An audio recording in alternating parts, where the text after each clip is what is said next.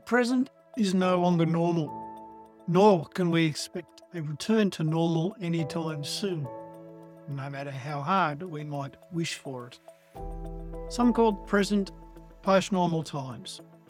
Fair enough. So, what comes after that? I've been a part of the post normal uh, network for now six or seven years, and a lot of it is uh, post normality, as I said last, isn't a bad thing or a good thing necessarily, but I think we tend to see some of these changes in a in a negative way. And trans normal is the notion of a better world. It's Eleonora Masini's idea of visions of a desirable society. People have been talking about the new paradigm for uh, maybe two generations or, or longer in the future space. So, w- what we're interested in doing is trying to map what that area is. What is transnormal? What is a new paradigm? To what extent could we as a human society agree on anything? And values, particularly, what are the base values that might form the essence of a new worldview or a new paradigm that would give us a new normal, some sort of society that is not constantly changing, constantly in motion. That is my guest today on Future Pod. Chris Jones is a returning guest. I spoke to Chris previously in podcast 92. Chris is a senior fellow the Centre for Postnormal Policy and Future Studies and is executive director at the Trans Normal Institute. Welcome back to Future Pod, Chris. Aloha. It's good to be back. Great to speak to you again. It's been a couple of years since we chatted. I just re listened to podcast 92 and you used the pandemic as an ongoing metaphor for what the world was going through. Where's your thinking now and where's your interest and what's got your attention? Fantastic. Yes, COVID has waned and to some extent we tried to ignore that it even happened. it's the story of post normal times yeah. that there's this rubber band effect that tries to take us back to the familiar, back to normal. And uh, yet it, it continues to be the case that those communities that have been marginalized, indigenous folks, don't want to go back to normal because normal wasn't very good for them.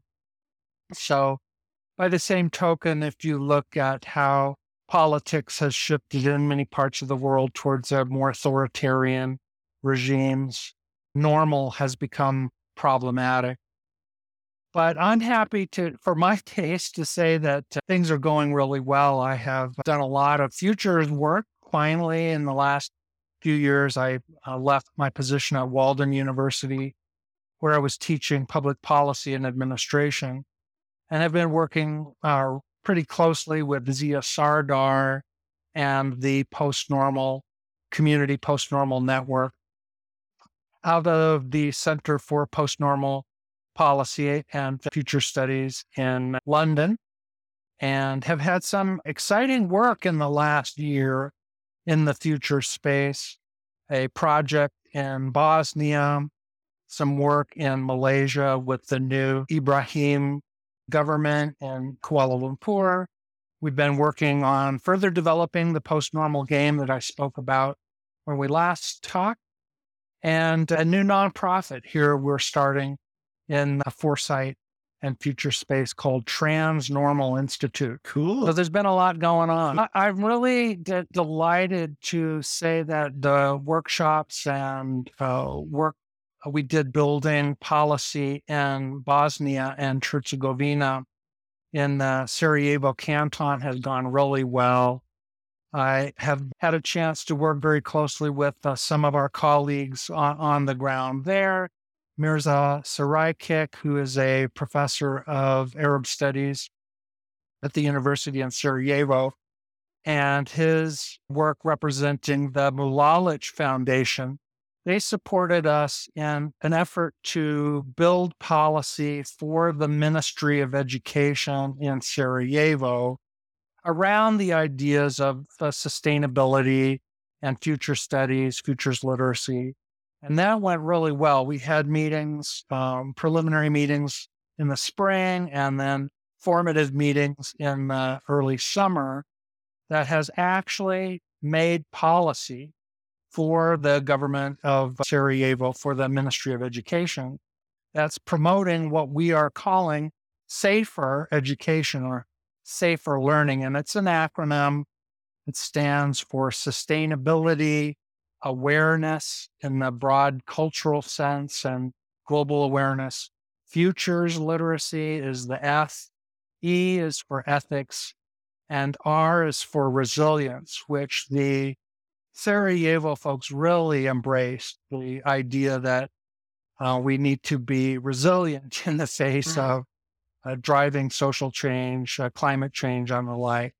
And of course, many of the folks that we worked with, having gone through the siege of Sarajevo in the mid 90s, were very sensitive to the conflicts going on in the world. Uh, that was one of the best uh, sets of uh, workshops I've ever done in the future space because they were very engaged, very little resistance to some of the disruptive changes that we suggested may be coming on the horizon.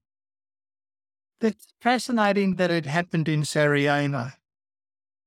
And I'm again reminded back to the one of the questions I had in the previous podcast with you, and I talked about what do humans have to become in order to best navigate post normal times.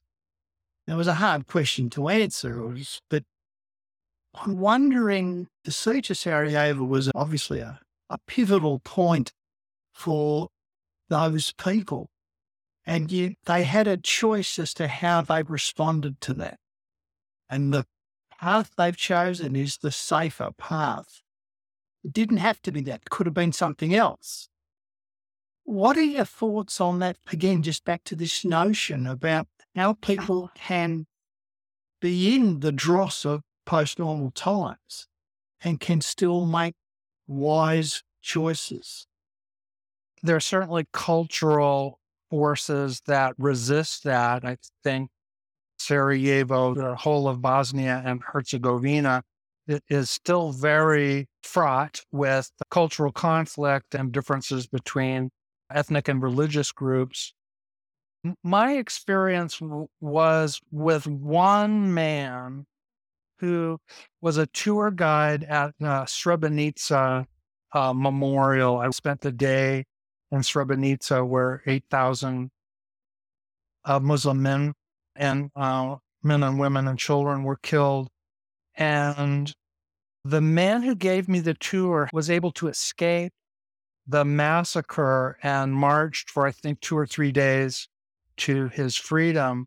But he is now working with Serbs and other groups in, in that community, even people who were part and, and parcel to the traumas that he went through.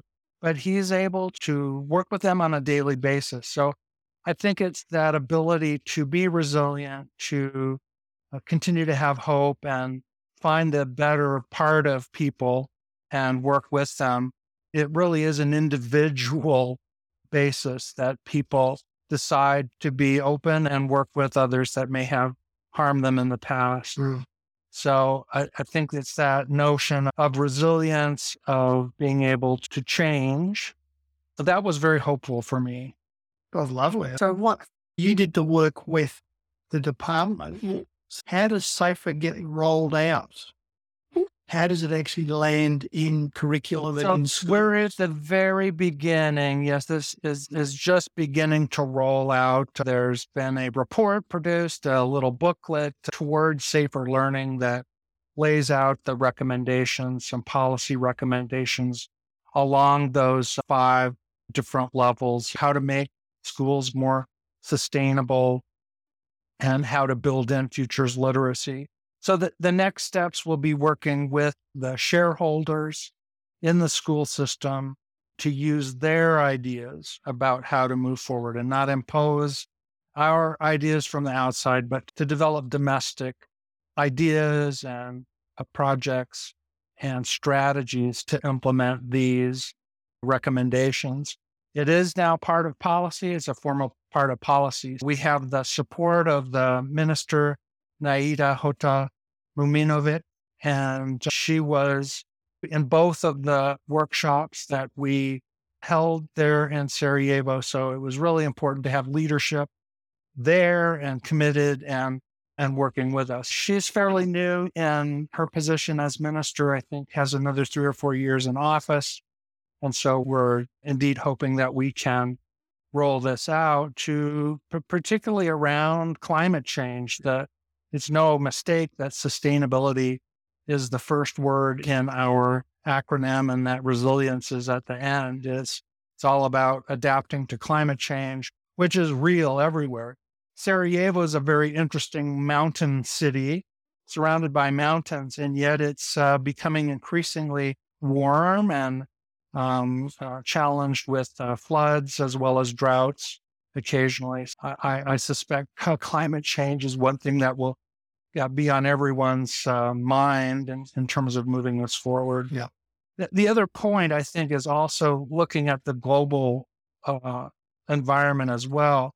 Countries across the planet now are embracing futures literacy and foresight uh, it's not just in Sarajevo. We're working also, as I noted, in Malaysia. It's a worldwide phenomenon. I think they're sensitive to the fact that this is an emerging way of dealing with the challenges to education. Uh, I'll say very briefly what partly drove our work there in the beginning was the sense that they needed to do some reform. They needed to make some changes within their system. And so we're hoping that futures literacy will help help inform that. And the work in Malaysia? So this is the uh, irony. The interesting part is that the SAFER acronym was, in some senses, a few senses, inspired by a similar project that uh, Zia Sardar and other members of our group, Scott Jordan, Jordavis, Sarah in helping the then leader of the opposition, Anwar Ibrahim, who was elected now a year ago as prime minister.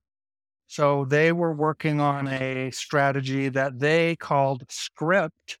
Again, another acronym that stand this one stands for sustainability, caring and compassion, respect, innovation, prosperity, and trust. And if you compare Safer and Script, you'll see there's some parallels mm-hmm. about ethics and awareness. And embedded in Script is a clear awareness. If you look at the document, as you read the document in terms of the post normal analysis, the realization that our systems, our social systems, our technologies are accelerating in their scope, speed, and scale of change, and that we need to respond to those. Uh, Prime Minister Ibrahim is struggling with a, an economy that is has for- forces driving it that are somewhat beyond his control, but he is a reformer, has been part of the reform movement in Malaysia. And so we're, we're very hopeful that these concepts, these values embedded in script can be can be leveraged to improve the life of all Malaysians. They have since the script document was drafted, they have adapted it to the uh, Malay language, and it is called Malaysia Madani, in Malaysian, which means civil Malaysia. So the basic idea is to try to make a society that's more respectful, more compassionate, as well as innovative and prosperous and in a way that improves people's uh, basic standard of living. So we took the script concept basically and said what would what similar process might work for Bosnia and thanks to the workshop participants, so it became safer. So, script is now, as I said, a major a policy initiative within the uh, Malaysian government, and it is being implemented at the ministry level. While we were there in September and October, part of the Center for Postnormal Policy and Future Studies and the International Institute of Islamic Thought, called Triple IT, were responsible for an exhibition that featured different aspects of uh, post normal times and what that all means. And we are trying to connect that to what that means for implementing a Madani, the script approach for policy reform in Malaysia.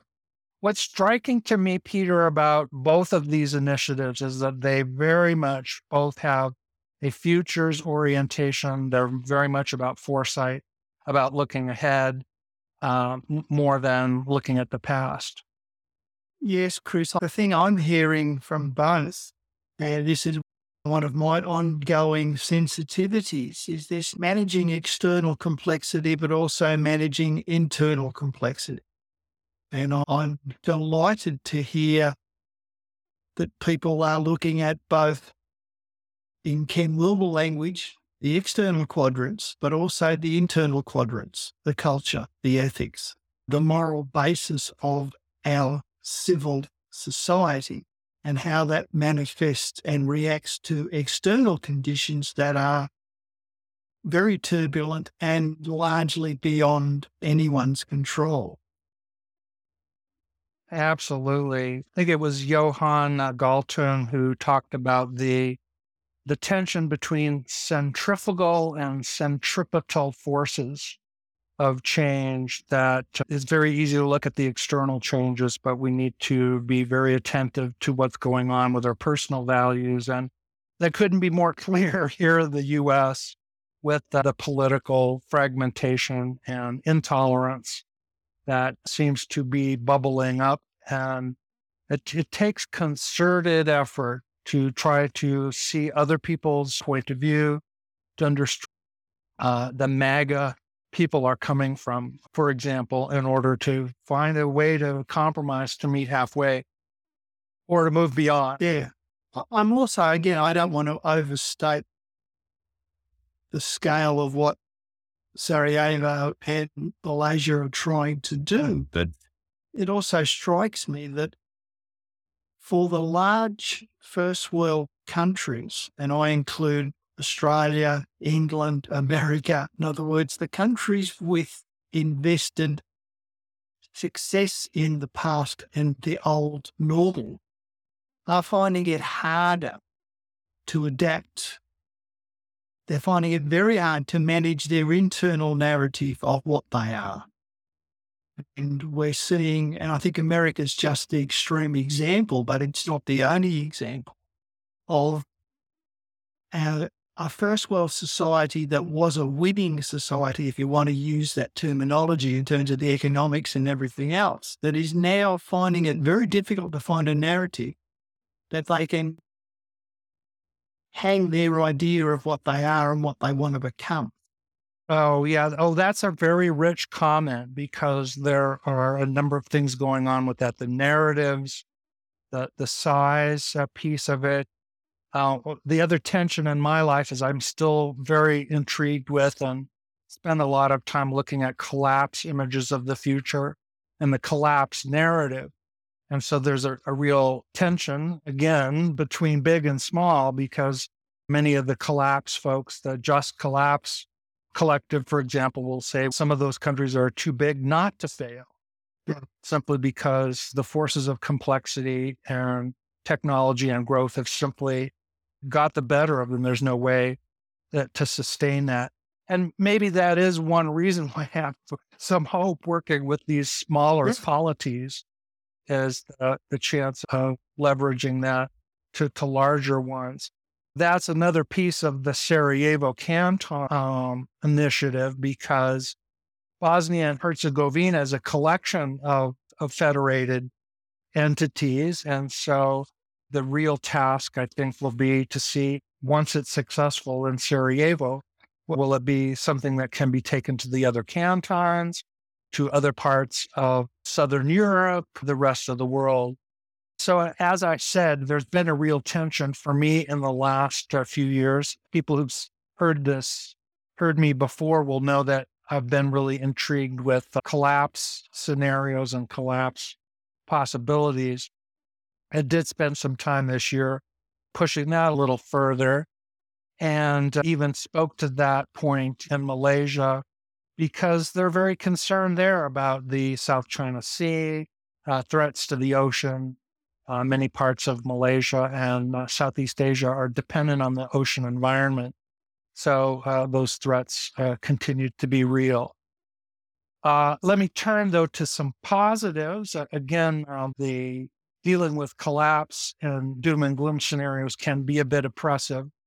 And I, I'm generally an optimistic person. So one of the things that I've really had a great time in the last year and a half or so with is the uh, post normal performative game. For some years in the post normal network, we've been talking about different kinds of ways of bringing people into post normal thinking. And one of the ideas that we had was to do a simulation, and we came up with a post normal performative game. We have beta tested this in the Anticipation 22 conference last year in Tempe, Arizona at Arizona State University.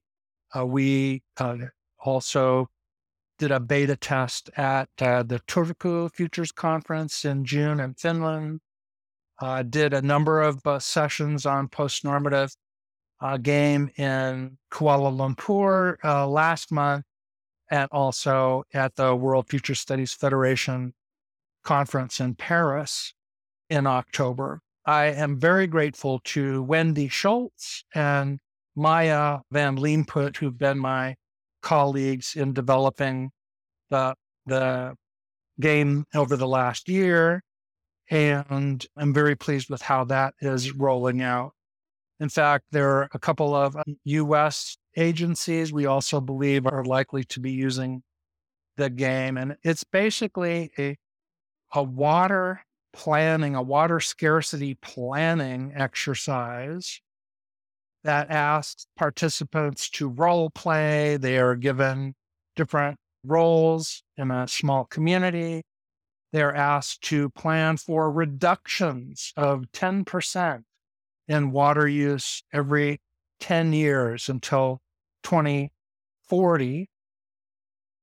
And then they are faced with some disruptions to their process of mapping. We bring in some environmental, social, and technological disruptions. And then at towards the end of the game, ask them to do a scavenger hunt to see if they can identify some of the different aspects of post normal analysis uh, in the process of playing the game. For those of folks who aren't familiar with that, there's the four S's speed, scope, scale, simultaneity of change, the three C's chaos, complexity, and contradictions, as well as ignorance and uncertainty that seem to be growing as we move forward in these uh, interregnum years between paradigms if we can survive to the next paradigm. So that's been a blast. It's been a lot of fun. We've uh, done that both with non futurists and uh, futurists, and it seems to be a successful effort to help folks understand how those dynamics, those post normal dynamics, make it difficult to do decision making. Yeah. And that's increasingly true for all public policymakers. I love a game, played with quite a few. I got a chance to give a little brief video introduction to Fabienne and Tamas Gaspar's game in Paris as well. And I talked in that about the notion of serious games. You can always use games for learning. There's nothing particularly profound, and we've always done gaming to learn. But serious games take the learning to a deeper level. And I wonder, in the vernacular of the post normal, whether we need to game more maybe gaming is something we do occasionally, and maybe it becomes something that we have to do more and more of. That organizations have to build their own games, their own serious games to play and to workshop their decision making. I, I couldn't agree more. I know, particularly in the futures space, that is clearly a desire and need on various listservs over the last month or two. The number of people that talk about gaming, what's going on in the Middle East and Ukraine and China and elsewhere are keenly of interest. One of the things that's pretty clear working with public policy folks is that they don't get to do the alternatives part. I think I have the same feeling, Peter, about the use of scenarios and scenario development, visioning, that we need to provide ever more opportunities to look at alternatives because we need to think outside the box, to, to use a trade phrase, to uh, get folks to understand, particularly in um, a rapidly changing climate environment, that we need to be able to think on our feet and prepare for con- the consequences of the catastrophe as well as uh, for, for golden opportunities that may occur. We see that, Chris, and you work with policy people, and I've worked with policy people, and the policy people fully understand the need to do the gaming of the alternative scenarios. They are scared, in my language, to have these conversations if word of it gets out to their political masters that they're even talking about these things, as if to talk about the devil is to invite the devil into the room. We've got some real cultural barriers, this whole notion that games are fun and that's what kids do. One of the things that's pretty obvious is using the word simulation seems to fly a little better in a corporate and, and management environment.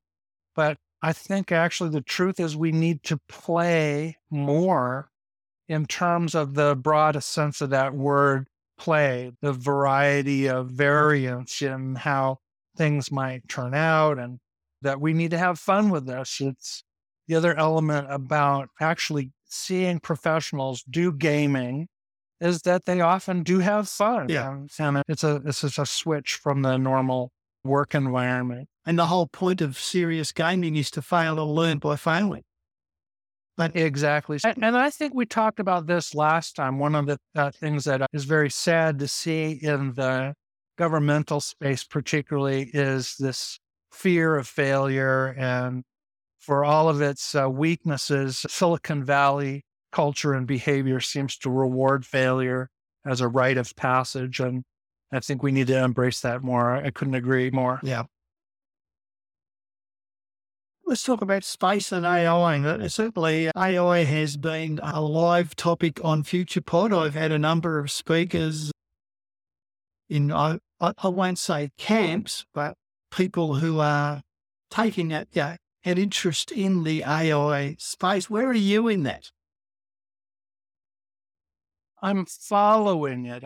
It's, I don't even know how to put it. It's an overwhelming cultural phenomenon. And certainly at the beginning of the year to see the growth of ChatGPT and OpenAI and how the the number of members to with access to ChatGPT grew faster, I think, than any other recent application or social media channel. So it clearly shows that there's a lot of interest in it. I've been following a number of futures listservs, been particularly keen on the Millennium Project's uh, efforts because of Jerry Glenn and others trying to encourage the UN to look more seriously at generative AI, but particularly the distinction between narrow AI and, and general artificial intelligence or super general intelligence that may emerge. And my sense, again, I followed Dator's first law and I wouldn't predict, but it does seem that it's likely that we're not quite to uh, artificial general intelligence yet. It may be three to five years off. And that would be a, a turning point, I would imagine, in our understanding of, of how AI works and the point at which it would uh, exceed human abilities. It already exceeds human abilities and speed in some areas, yeah. but in terms of consciousness, perhaps even sentience, uh, within three to five years. Um, I tend to be scared of this. I think that is that is dangerous. In fact, I wrote a small piece, a list in uh, a recent issue of a Critical Muslim that argues that it's an evil that our artificial general intelligence, if it is not carefully regulated, may get out of hand really quickly. One thing that struck me, though, Peter, was a, a comment. I, I don't remember the author, but the, the idea was that this current hype or overexcitement about artificial intelligence is similar to the Y2K phenomenon, that it was touted as a potential disaster and ended up being much ado about nothing. Perhaps because we were prepared, perhaps because there was such anxiety about the switch in numbers uh, for the new millennium. But uh, so my sense is that the concerns are perhaps a little overblown, over exaggerated, and yet because of where we're at today, but uh, potentially in five or 10 years, it could be so far beyond our capacity yeah. to control that uh, that will be in deep trouble. I think I'm much like you. I'm certainly following it closely, but at some level, just a little bit unsure as to where it's going. And yeah, I do have my moments of fear. But one of the things that I think I would describe as a concern, again, back to what you talked about, we have this wish to go faster and faster on the outside. And yet there is this wisdom in going slower and slower on the inside. One of the things I just read recently was one of the AI large language models is called Claude. And Claude is now got enough in its browser that you can put an entire book in there and it will give you a summary of the book. And I can see quite quickly people are going to go, oh, great. That means I, rather than sit down and read a book, I can just buy the book, paste it into Claude, and Claude will give me a a thousand word summary. And so I'll be able to stay up to date on all the books. And people are going to do that. But that means they're not going to read. They're not going to take the time that it took to read the book. That's not another example of us trying to run faster and faster on the outside when we're wired to go slower and slower on the inside. That's a great point. In a way, it, it's feeding on this assumption that we can know everything, that we can be a renaissance person and somehow by summarizing that'll solve it. Despite the fact that there's probably a doubling now. I, I think we talked about this last time, doubling of knowledge in two years or so in terms of the total number of scientific publications and print publications. So I, I'm not sure that's even possible to summarize things such that you you could know enough to survive in the world that's coming. Uh, on the other hand, I think that is AI is uh, purported to be the potential answer to part of that problem to sort out for our individual needs and values. If we have an assistant, basic computer assistant that's AI driven, that will know us well enough to know what we need, yeah. then uh, potentially that might be a, a solution. M- my concern, of course, is about the assumptions and reading about how how the, the programming and so much of the algorithms that come out of Silicon Valley and elsewhere are are, are racist or uh, male oriented and have these very subtle assumptions embedded in them that we're not even aware of. One more point there about slowing down. I was fascinated a, a decade or so ago with the slow food movement and other attempts to push back against the acceleration of change. We have established a new nonprofit here in Santa Fe, the Transnormal Institute. We were finally incorporated in August. And I say finally because it's been a year long process of building a board, getting folks to know each other, getting our bylaws and all our ducks in order. And actually, it's been a rather slow, plodding, deliberative process that feels out of whack, out of sync with the rest of the world. We ought to be hurrying up so we can go out and save the world. But we've been very deliberate in realizing that we're building an organization of human relationships and connections, and that those are important foundational elements to begin with before we worry about when we're officially a nonprofit and all that sort of thing. The Transnormal Institute, it, it's again inspired by Zia Sardar's uh, work. I've been a part of the Postnormal uh, Network and his uh, center for now six or seven years. And a lot of it is uh, post normality, as I said last, isn't a bad thing or a good thing necessarily, but I think we tend to see some of these changes in a in a negative way. And transnormal is the notion of a better world. It's Eleonora Masini's idea of visions of a desirable society.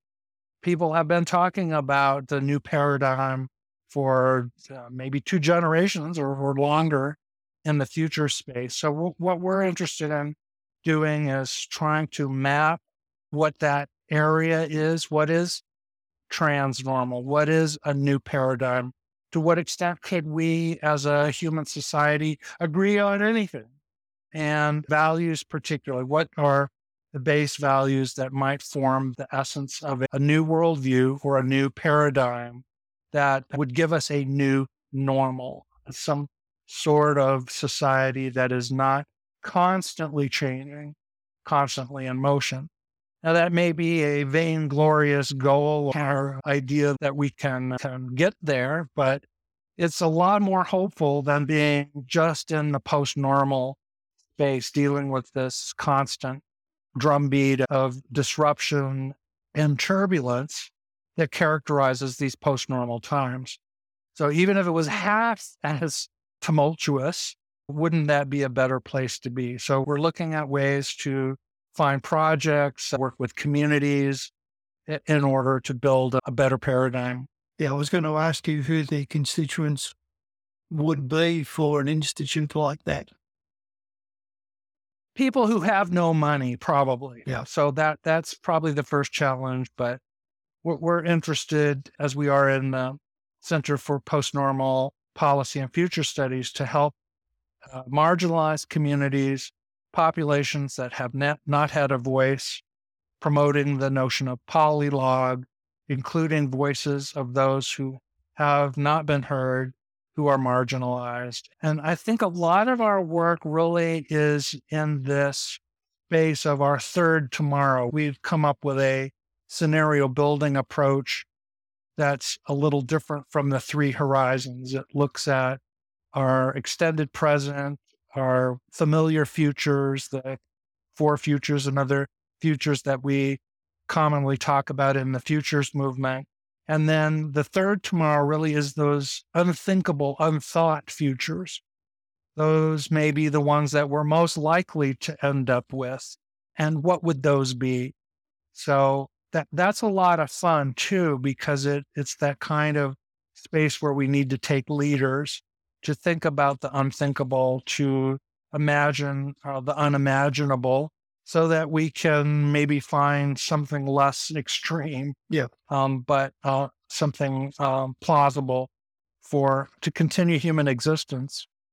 Your experience in Sarajevo and Malaysia will suggest to me that you'll find people more readily able to think openly about different desired futures because they won't have any real investment in maintaining the present. Moreover, there's this dominance of Western culture and civilization that is is abrasive for a lot of folks in the rest of the world, and that having an opportunity to look at non-Western futures and indigenous futures is a lot easier. You're absolutely right. So, Chris, where to next? So, where to next is hopefully uh, more international work. So really uh, hoping that our work in Sarajevo Canton will bear fruit and that we can do more work there. And in other parts of Asia and the Pacific, I have had a chance over the last few years to reorient myself more to the Asia Pacific region. It's continuing to leverage to make use of the post normal analysis to understand what these forces of change are that we are living through now. And post normal is so much about the present that it often doesn't really bring in a lot of the futures literacy and foresight elements that we are working very hard at our center and the new Transnormal Institute to integrate into the process. And as I noted earlier, move towards some more of a transnormal orientation. It's so easy to be thrown off, discouraged, made hopeless by the, the doom and gloom that surrounds us. I, I don't think that's going away. Climate change is only going to accelerate. We're looking at increasing evidence of global weirding, as um, John Sweeney puts it. The work that we're doing is designed to help communities, individuals, and organizations navigate these uncertain times and to look for better futures beyond the turbulence and disruption of social, political, and uh, technological change. I, I'm very hopeful, particularly about the growth in the futures field itself. I see a lot more interest, a lot more folks involved that brings both challenges as well as issues for the field. But I'm really excited about the fact that we're getting more attention now about future studies than we have for many years. And again, thank you very much, Peter, for all the work and your team are doing in FuturePod and making sure that the voices of futurists are, are more accessible across the planet. Thanks, Chris. That was very kind. Appreciate that. I send my muscles and my strength and my wishes and prayers to you. I think the uh, the work you're doing in places like Sarajevo and Malaysia are inspiring. I love the work of post postal policy. I think that group of people have done fantastic work. And good luck with the game and good luck with the Transnormal Institute and working with disadvantaged communities. I'm sure mm. you'll find enthusiastic people trying to build better futures for themselves. And thanks for taking some time to spend some time with the FuturePod community. My pleasure, Peter. Aloha. Thank you so much.